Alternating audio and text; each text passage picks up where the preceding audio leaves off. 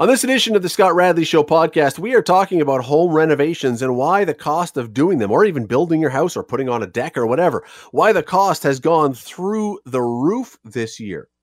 We're talking about schools and an idea that seems to be sweeping across a lot of provinces, which is to cancel, to end, to shut down school boards. Is this a good idea? And if you want to rent a cottage this summer, yeah, sorry, too late. Well, maybe not, but we're going to talk about the cottage rental industry. If you're hearing me now and you're hoping to rent a cottage, listen and then get on the computer because that's all the time you've got. Enjoy.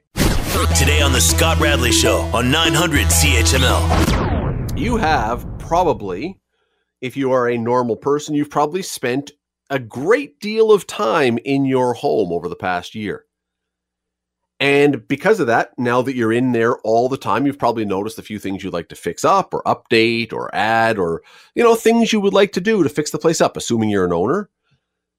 Well, here's the thing, and I hate to be the bearer of bad news, but if you think you're going to do some renos this spring or summer, you may want to brace yourself because prices for product have gone through the roof. There is so much demand that, first of all, contractors can't even keep up.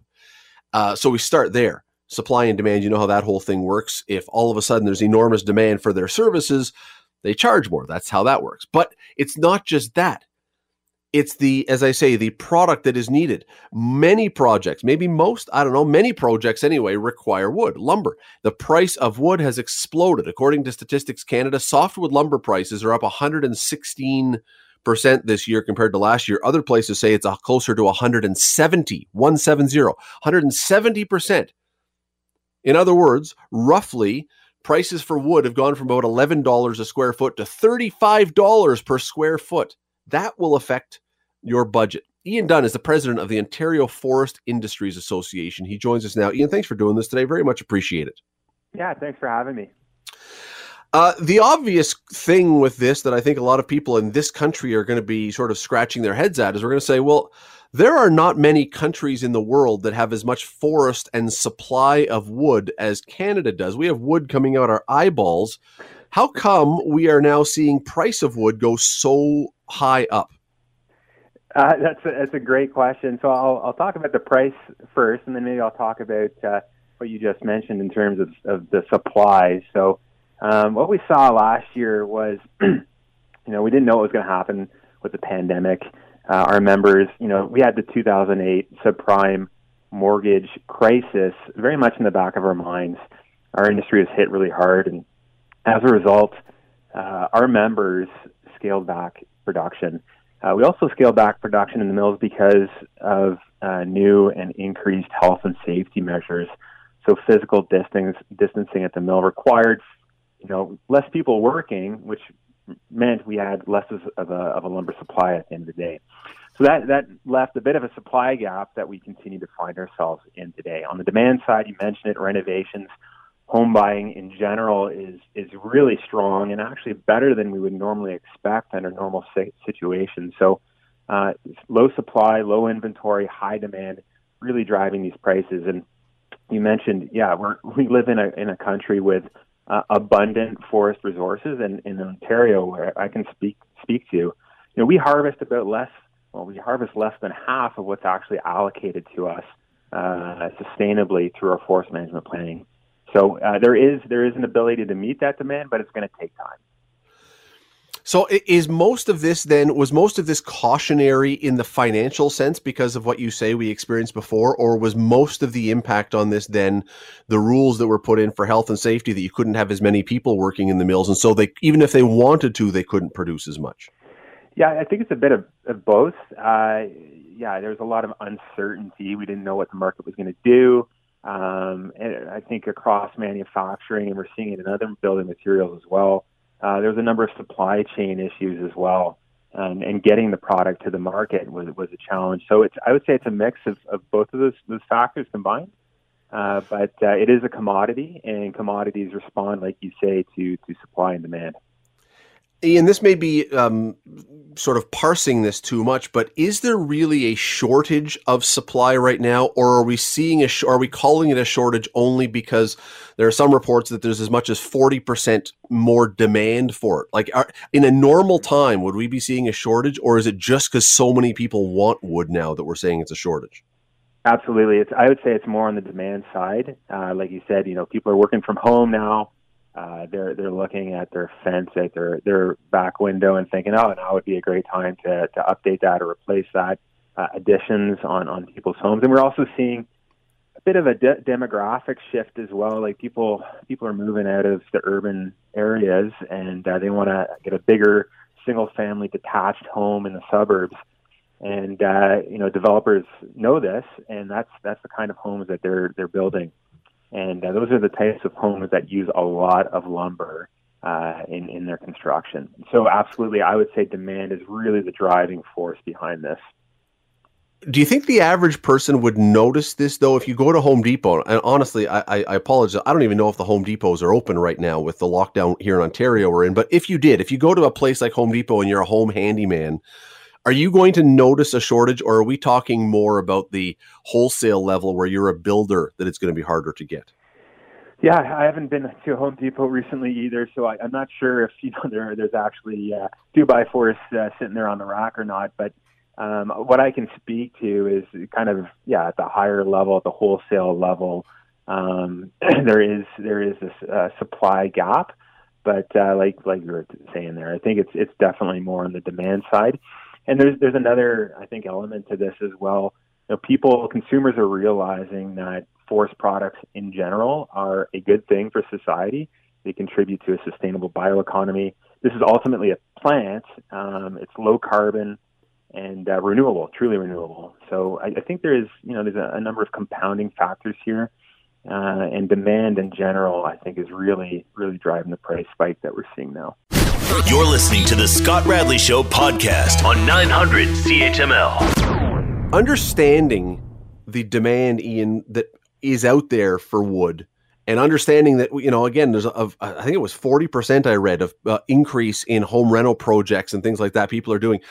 Can the industry ramp up quickly is it is it pliable and nimble enough to say, man, we see how much interest there is. We can just crank this thing up and produce the amount everybody wants. Yeah, so I, th- I think there's two two elements there. So uh, in the mills, uh, they can respond uh, a little faster. So uh, you know, in, in terms of uh, installing new equipment, uh, onboarding new employees, a, there is a nimbleness there and an ability to to respond to demand, but it will take time. the other element, however, is you know what what can our forests actually produce and supply to the mills. And that takes a little bit longer. So uh, I think I mentioned that we actually harvest less than half of what's sustainably available to us through forest management planning here in Ontario. And uh, there's an initiative underway, and we're, we're working uh, hard on, on this to actually access the full amount of uh, 30 million cubic meters. So that the ability for you know government policy uh, forest management planning direction to change in order to meet that increased demand, that takes a little longer.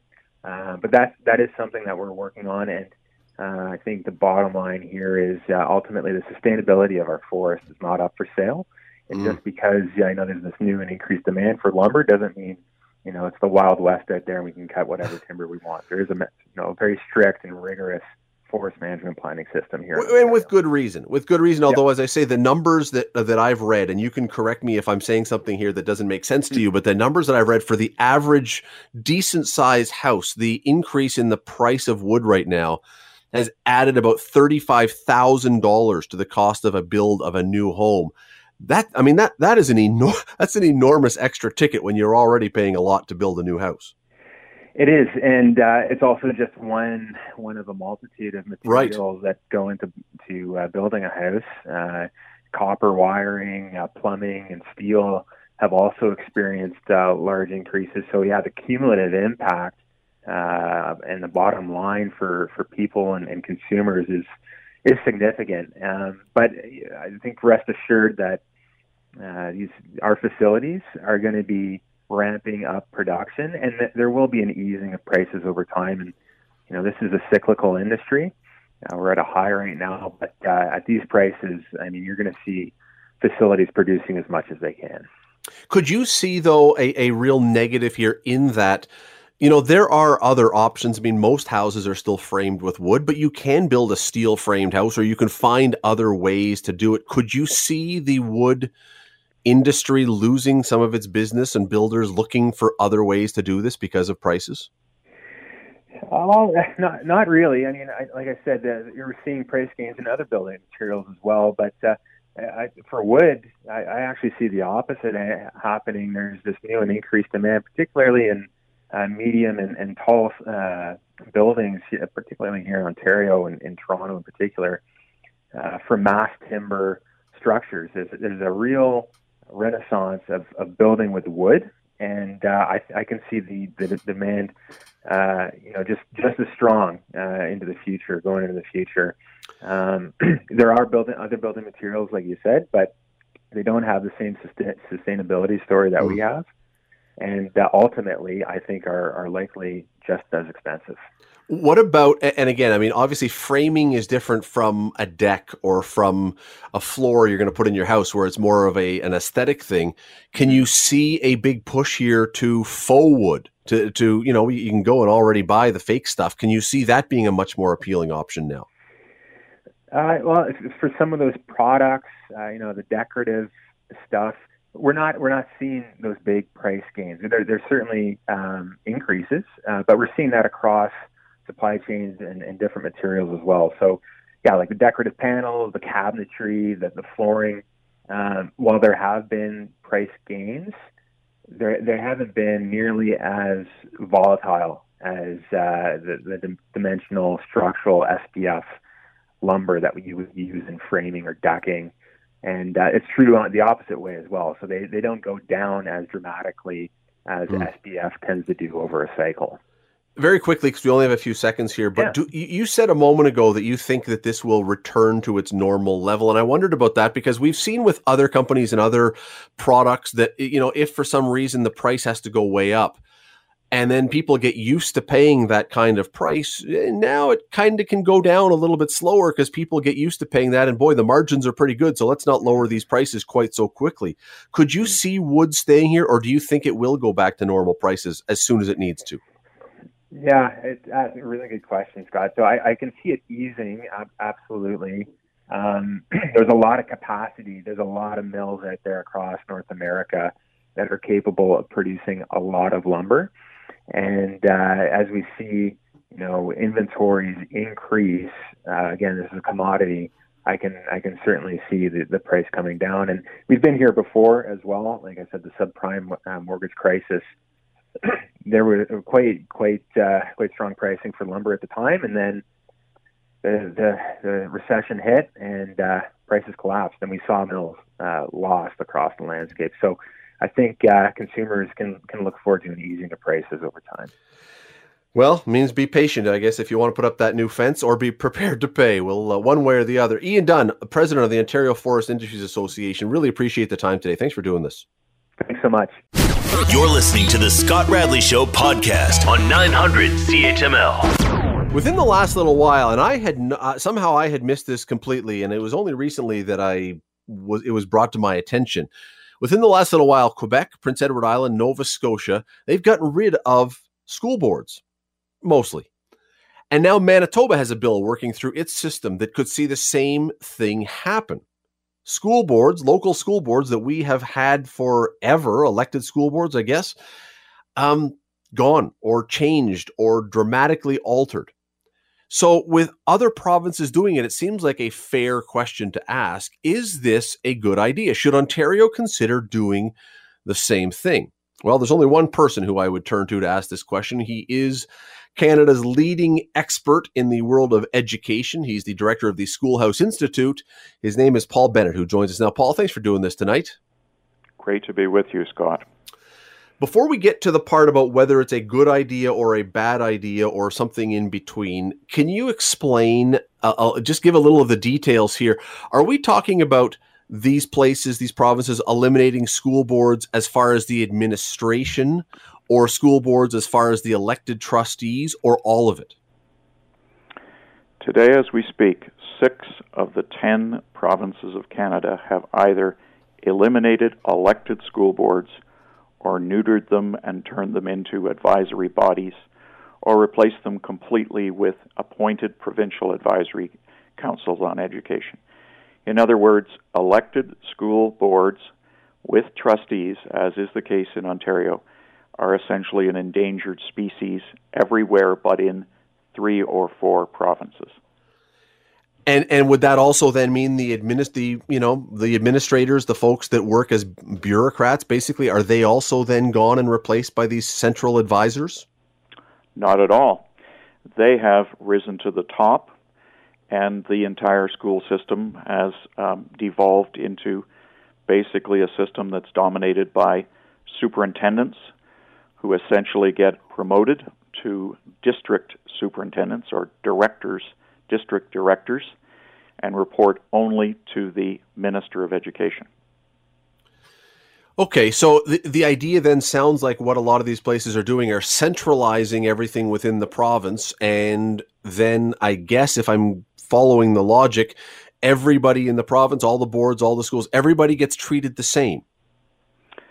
Well, it all starts with a review by an external consultant. And in the case of two of the three of the two of the provinces that I have um, have or are eliminating school boards, it's Dr. Avis Glaze, formerly with the Ontario Ministry of Education from York Region, who's now an international consultant based in Vancouver, just outside Vancouver. And Dr. Avis Glaze produced two reports one in Nova Scotia, where she recommended in January of 2018 that all elected English school boards be abolished. That was carried out. She also was appointed to chair in 2019 a study of uh, school governance and administration in Manitoba the result of that was a recommendation that all English language school boards, elected school boards, be eliminated in Manitoba. So, in two cases, it was the same consultant. Um, we have a longer track record, though. You go back to 1996 with Frank McKenna, who eliminated school boards with two weeks' notice, replacing them with nothing. And then six years later, they appoint district education councils which were hollowed out, which only had advisory powers. In the case of Prince Edward Island, uh, there was a series of battles between 2006 and 2012, resulting in the complete elimination of all school boards in Prince Edward Island, replaced by a triumvirate consisting of the um, minister of the deputy minister of education and two appointees. That didn't work, so they completely eliminated that, and they are the only province that is restoring school boards um, as of this coming September. Newfoundland's a different situation. They completely eliminated all elected regional boards and decided to have one 16 member elected body representing the entire province. But they are not elected local representatives at all. They're, repre- they're representatives on a, a provincial body, which is a super board of education. Okay, so each of these is going to look at this slightly differently, but generally, what is seen as the advantage of this as opposed to the local boards? What what do you what what is gained by doing this rather than having all the local school boards? One after another, I regret to say, elected school boards have done themselves out of business. There were a series of reports issued starting in uh, 2013, which showed just how far school boards had strayed, elected school boards had strayed from their mandates. Um, I, I'll give you just the first one. The first in the line was called School Boards Matter, commissioned by the Canadian School Boards Association in 2013. It basically said that um, school boards had uh, uh, districts had been had gotten too large. It warned school board members that there was a blurring of responsibilities and roles uh, between the superintendents and elected members, and that they saw signs of an erosion of authority. A subsequent report, written by the same authors, was much more explicit. It said that centralization of school administration and increasing domination by administration threatened the very existence of school boards, and that if they weren't careful, they would be a sinking ship. You're listening to the Scott Radley Show podcast on 900 CHML. Paul, just before the break, you were talking about centralization. That is a word that I know causes some to blanch. And I don't just mean people on the boards. There are teachers, there are teachers' unions, there are parents. Centralization is a four letter word. And yet, isn't that exactly isn't centralization exactly what's been happening for the last number of years in Ontario with standardized exams and EQAO tests and, and curricula that everyone has to follow? Haven't we essentially centralized anyway without just actually centralizing? Yes, indeed. In fact, the most identified cause of the decline of elected local school boards is centralization with more and more decisions being made by the province with the loss of taxing powers by the boards, with a tendency to view the boards as nuisances or obstacles to carrying out provincial initiatives. So, yes, that is a key factor. I go back to a an article written by T.R. Williams back in 2003 where he said that school board districts had gotten so large that it was virtually impossible for a part-time trustee to provide adequate representation and that that was the source of the problem. So, as schools, school districts got larger, uh, there's 72 boards in Ontario now. Um, that became a factor, not so much in the cities. Um, acclamation disease sets in, which means no one wants to run for the positions. Mm. And that's the advanced stage of the death of democracy for an elected body. Well, and you, I'm glad you bring that up because this is the funny thing. I think funny, not ha ha, but funny, ironic, is that we will have people if the province of Ontario ever move to strike school boards people would lose their minds and say, You're removing democracy. And yet, I bet you that if you polled people as they went into a polling station to cast their vote during a municipal election, who are you excited to vote for as a school board trustee? Most people would look at you with a blank stare and not have any idea who the people are that are running. Um, indeed. Let's just take you back, and I want to take your listeners back to Hamilton in October of 2014 when a group of trustee candidates ran under the banner of the first 100 days. They were opposed to school closures, Parkdale and a few of the others.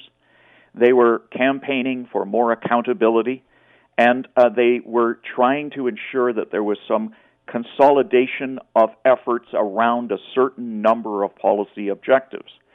And people said, oh, well, we don't want to have an organized group going into the school board. Here's what was going on the report came out that school boards were in trouble from the uh, Canadian School Boards Association. Steve Paikin, who's a Hamiltonian with TVO's The Agenda, yep. put up a post that said, Overlook school trustees at your peril. Articles appeared. It's all in your hands.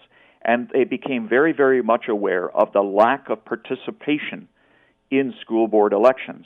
I went back and I looked at Raise the Hammer uh, articles written in 2014, and I was very much a part of that movement because I was fascinated by what they were doing. And what the uh, Christine Bingham, who's now a board member, uh, what she wrote was the invisible part of a municipal election. And she wrote that uh, trustees are invisible, there's no attention to us, and so on and so forth. So I, I'll ask your listeners has much changed from 19 uh, from 2014 to the present? Are those are those elected trustees still invisible representatives? Um, some would say more so. Well, I, I, think the argument might be right now because we've had some controversy and some reports and other things going on about racism and other things. Uh, they probably are more well known now than they ever would be for what their politics are or their positions on education uh, you know, and that kind of goes to the point. I, I, if you vote for someone, if you have someone in office, you would at least like to think you have some idea what that person stands for. And again, I would bet you, and I bet you or anyone else, an awful lot of money that if you said Trustee X, Trustee Y, Trustee Z, what do, what are they? What are they all about? We would have no idea. We would have no idea. No, there's a fundamental problem, and you know what that's called? It's called role identity confusion. There's a report on that too in uh, 2016 uh, the Nova Scotia School Boards Association, before it was eliminated, hired David McKinnon to examine what was wrong and why they were in trouble. And he came back with a report which has now been taken down. It said, You suffer from role identity confusion. You say you're responsible for the school system, but you defer too much to your superintendents. In mm. fact, you hide behind them, and you are insisting that you're members of a corporate board, and so you don't have any identities of your own. So you do suffer from an, a role identity confusion. And it's simply this who are you representing? Are you representing yourself and your community on that board? Or are you representing the board in the community and carrying back the messages? It's a great point. We only have a few seconds, but you know, listening to you, Paul, one of the things that strikes me is it sounds like we either need to abolish school boards, as some provinces have done, because they've already been so centralized that they seem superfluous, or go much the other way and say we're going to give much more autonomy to these school boards so that they can more reflect the community they're in. But where they are right now, I'm not sure what the purpose of them in a lot of ways is. I recommend school based governance, school community councils, and building from the bottom up, strengthening the democratic uh, participation at the school level uh, phasing out the elected regional boards and bringing them back when a new cohort of people who come from the schools are prepared to serve on regional bodies. We'd be further ahead, and I believe the democratic process would be strengthened throughout all of Ontario, and uh, so would the school system. More autonomy. More autonomy at the school level with mm. meaningful participation, school governance, delegate, decentralize more to the schools, and build a new cohort of elected members out of a cohort from the schools. And you'd have people representing on the regional basis the individual schools, and they would know who they're accountable to. Uh, Paul Bennett, uh, you cannot find someone who knows more about education and has more good opinions on education anywhere. If you want to find out more about him, his uh, company is Schoolhouse Institute. You can look up his website. There's tons of good stuff on his website there. Paul, we always love having you. Thanks for taking time today. Oh, my pleasure. Thanks for the invitation. You're listening to the Scott Radley Show podcast on 900 CHML. I have what could be some bad news. I, there's no way around this one. It could be great, but it could be bad news for you. If you were thinking, you know what, uh, it's almost May, nice weather is about to be here. You know, I I, re- I really got to get on that renting a cottage for the summer. That's where the bad news side of this is because uh, from the sounds of it, if that is you and you're saying I got to start thinking about that right now, that ship has sailed. You are going to be disappointed that you are so late this year by the sounds of things, everything I'm reading, everything I'm hearing, the demand for cottages this year, for rentals, is absolutely incredible. We've all been locked in our homes for the whole winter, and we are now just champing at the bit to get out there and to be on the water or on the dock or having a bonfire at night and making your s'mores, whatever it is. Cottages, the demand through the roof. Heather Bayer is the CEO of CottageLINK Rental Management. She joins us now. Heather, thank you for doing this today. I appreciate it. Oh, it's a pleasure. Is my what is what I have read and my reading of the market correct? Things are a little nuts right now. Uh, crazy, yes, it is um, uh, unprecedented. We have we, we we saw it last summer. Uh, this year, we're seeing it almost twice over. S- seriously, because last summer was crazy. Last summer was crazy when everything opened up on June the 5th.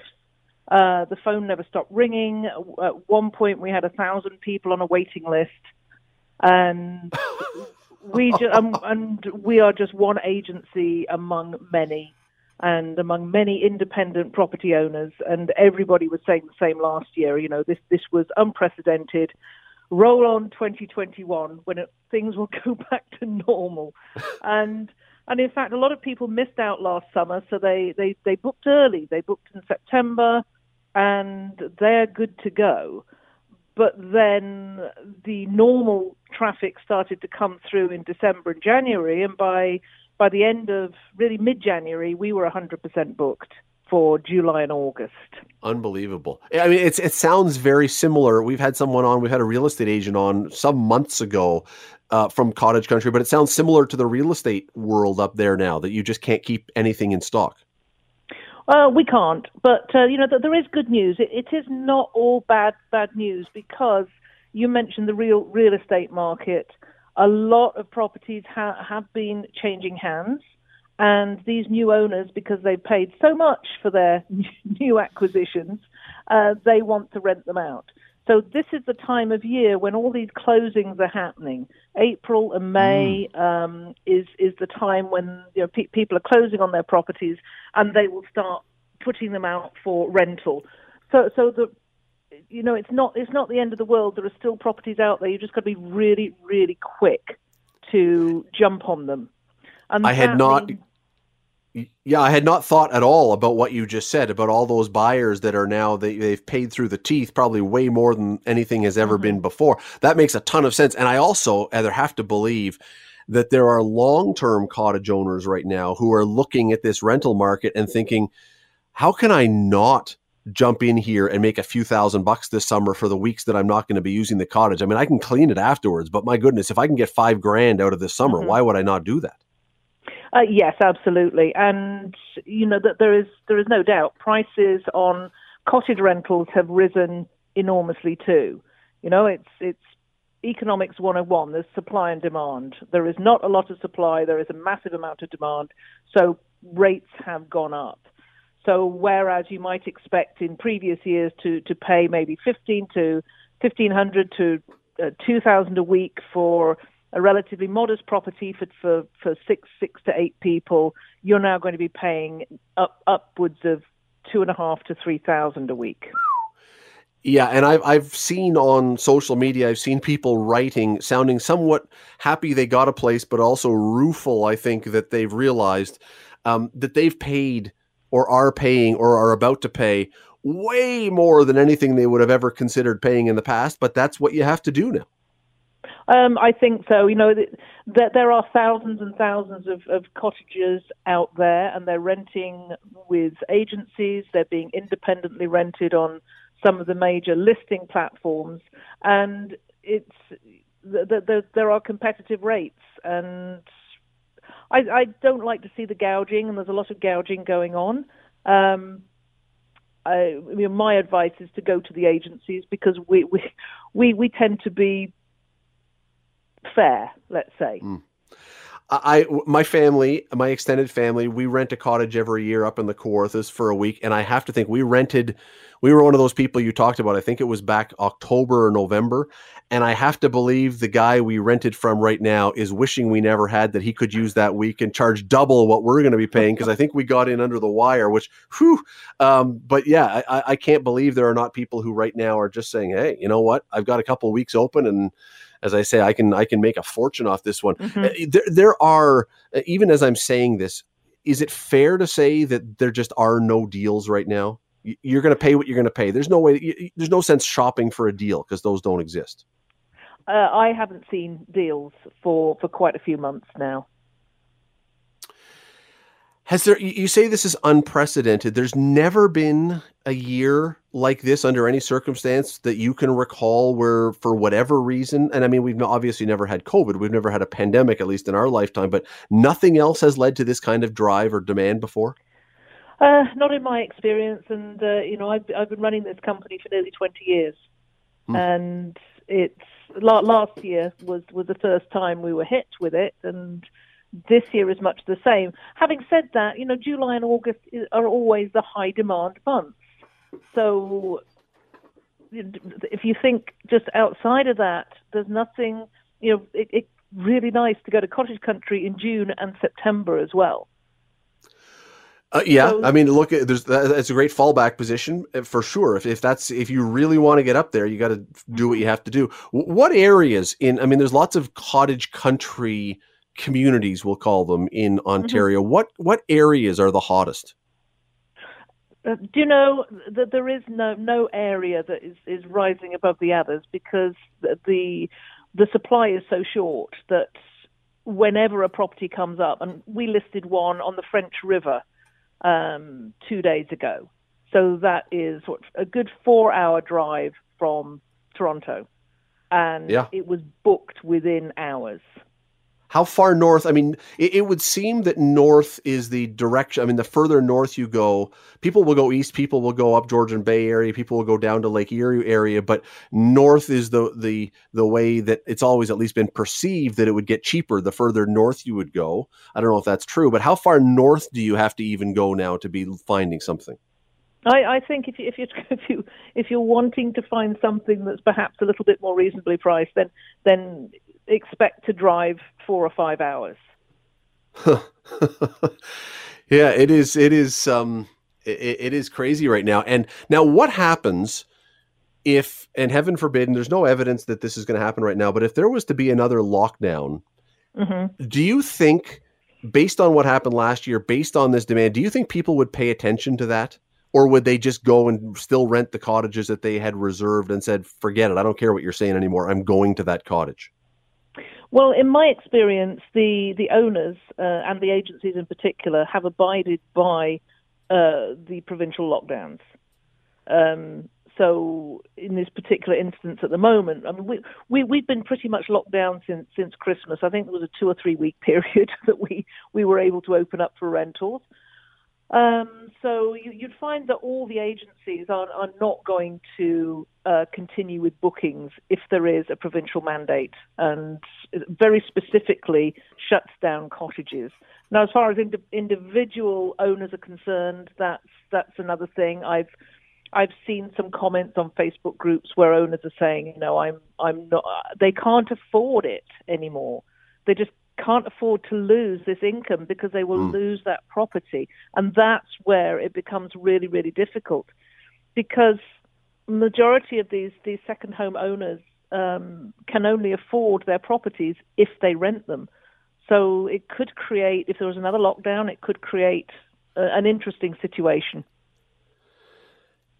We had last hour on the show we were talking to someone about um, and it's a different topic but there's some similarities there about the, the building products wood especially in the province and in the country right now the price has gone through the roof for a Mhm. variety of issues and one of the things i asked him and i'm going to ask you the same about cottages was that once prices go way way up you can say well when things return to normal those prices will go back down they'll find their level again but at the same time once people have been conditioned or shown they're okay to pay that kind of price, Mm-hmm. people may be reluctant to say, "Hey, if I can get three thousand dollars a week for my cottage, why am I then going to rent it for fifteen hundred? Can you see the possibility that these prices become the norm? Interesting question because I've been I've been talking to new owners recently and saying to them, I don't I don't believe that these levels of rental rates are sustainable because once this I mean can I say goes back to normal once once we begin let's say once we begin to travel again a lot of those people who have been forced to stay in the country and staycation, they're going to want to travel abroad again. They're going to want to go down south. They're going to want to go to Europe, Mexico, wherever they go.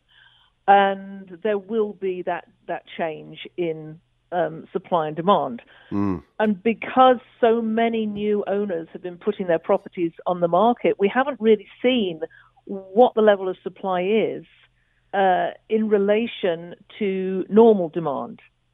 So that's something that's going to happen, I think, in a couple of years' time when that demand has gone back to normal, but we have a much greater supply of properties. And these are people who are going to be desperate to rent because they paid so much for them in the first place.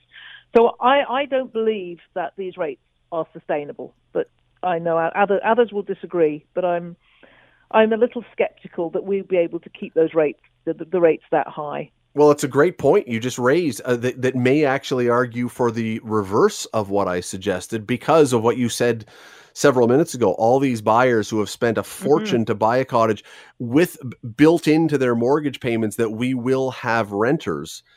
And if Mhm. there is not the demand, then they may become desperate for renters and we may see potentially, I guess, p- prices go down. I, I think that will be it, it will get more competitive um, as as we get through this. Maybe not in 2022 because we're already seeing demand for 2022. People want to you put their money down on something for next year right now, and they're paying the prices that are set at the moment. Wow. Um, but maybe as we get into 23, it'll um, it, it will level out a little bit. We got a couple more minutes, and I want to ask you this. We know, and it's an unfortunate part of human nature, but we know that um, when demand surges, when circumstances arise, that you have people who are now desperate for something. Uh, there are people, hopefully not many, but there are people who will take advantage. How, and, and not in a good way, by the way. How do you know if you're renting a cottage? How do you know that you're not getting ripped off? because you can't go up there most of the time and check it out. You're doing it online or you're doing it from a picture or from a phone call. How do you know you're getting what you're getting? Well, mostly if if you're renting from the from the big platforms, say um, VRBO Canada or um, Airbnb, go for the ones that have plenty of reviews and go through those reviews. And in in general, that they are they are genuine. I would say 99.9% of the time, those reviews are genuine. And if there's plenty of reviews and if it's a um, a super host, then you can be fairly confident, very confident, that that place is as it says it should be. Um, the same with renting through a rental agency. You know, we're, we're, all all agencies have to be registered with the Travel Industry Council of Ontario, so we are. Um, you can be guaranteed that the property you're renting through an agency has been inspected and it is what it what we say it is. But if you're going onto a Facebook group and somebody's offering you something on a Facebook group and they're asking for um, that they're asking for money to be wired, that that is the biggest trigger, I think. You know, just never, ever, ever wire money for a cottage rental. Um, ask questions. Call the owner. If, if it's somebody on a Facebook group and they're saying, "I know I'm just listing my cottage. It's the first time," and and there are a lot of these around. Um, get in touch with that owner and ask questions that probably only that person would would know the answers to. Um, about the property, about the location, you know, do do the research. But the only thing is, is that you've got very little time to do that because if something comes up, there's going to be a gazillion other people wanting to get hold of it. Um, yeah, it, I mean, it sounds a lot like right now with again with the real estate market. I mean, we we've talked to people before who say these days, if you're going to buy a house because of the way things are, you can't get a home inspection done or something, and mm-hmm. so you, you people may end up doing things they normally their their smarter self would say no, don't do that. Yeah, but you do it anyway. Yeah, I'm, I mean, I, I would caution against renting anything that where off somebody from Kijiji perhaps or on a Facebook group. Um, the best thing to do is is to go to all the different agencies and ask to get on their waiting list, because then you're going to get um, notification the moment something new comes up, um, the moment a new listing uh, or cancellations, and people are cancelling because either out of fear or they just decide they don't want to go anymore. Um, so, so there's a lot of these vacancies out there, and if you're on an agency waiting list, then as soon as that vacancy comes up, then you'll get an email to say it's there, and you just got to act on it really, really quickly. So it's all a matter of doing the research with the different entities that you are think that that, that may offer you something. Um, and that, that's the best advice I could give is just don't part with money just because somebody on a Facebook group says, I'm listing my cottage, wire me something and, and it's yours. yeah. Uh, if people are interested in trying to find something, Heather's website, the Cottage Rental Management, CHM. No, so that's I'm looking at my own. CLRM.ca is the website. I was looking at CHML, my own website for the radio station. That's that's it's been one of those days. Uh, CR CLRM.ca. I'll get it right eventually. And although I must say, Heather, I've clicked onto your under cottage rentals, all cottage availability, and on the screen, any dark blue space is not available. I must say this is a um, this looks like someone has taken a paintbrush and just splattered blue paint everywhere. As you I, say, I know it I is know. tough. We, we listed a new property two days ago, and it had full availability for the summer, and it is it uh, it's blue now. Well, good for business, good for you. Um, if you're interested in finding a cottage, uh, act fast or else uh, plan to enjoy Porta, Porta Backyarda for the rest of the summer, as they say. Uh, Heather Bayer from CottageLINK Rental Management. Once again, CLRM.ca if you want to go look up her website and see what is available. Heather, really appreciate the time today. Thanks for doing this. Oh, it's an absolute pleasure. Thank you. It is. Uh, it is. You know, if you, if you are someone who has kind of left it thinking these are normal days, again, not to be the bearer of bad news, because there is nothing. Well, not for everybody. I mean, not everyone's into cottages, but there's nothing better in the summer than being able to get up to a lake,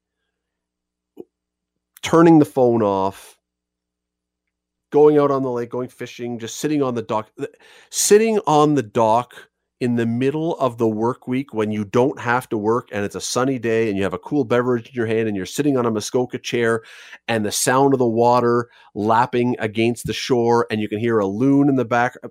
There is nothing better than that. There isn't. So hopefully you can find something if you're into that. But as I say, if uh, if you're listening now and it's something that's been on your to do list, I might clear the rest of the evening and get on it because uh, there's not much left. Sorry. The Scott Radley Show. Weekday evenings from 6 to 8 on 900 CHML. The Scott Radley Show podcast is available on Apple Podcast, Google Podcast, and wherever you get your podcasts. I'm Scott Radley. Thanks again for listening, and do not forget to subscribe to this podcast. It is free. You will never miss an episode, and also be sure you rate us and review us Whatever you think of us, we'll take it. Thanks for listening.